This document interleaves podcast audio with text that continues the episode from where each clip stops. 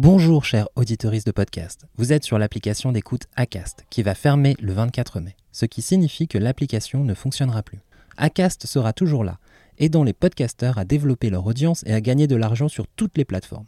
Mais vous, en tant qu'auditoriste, devez trouver une nouvelle façon d'écouter vos podcasts favoris. Pour des recommandations d'applications et plus d'informations, ainsi que pour transférer tous vos abonnements, rendez-vous sur learn.acast.com et recherchez application d'écoute. Learn, L-E-A-R-N.acast.com. Merci.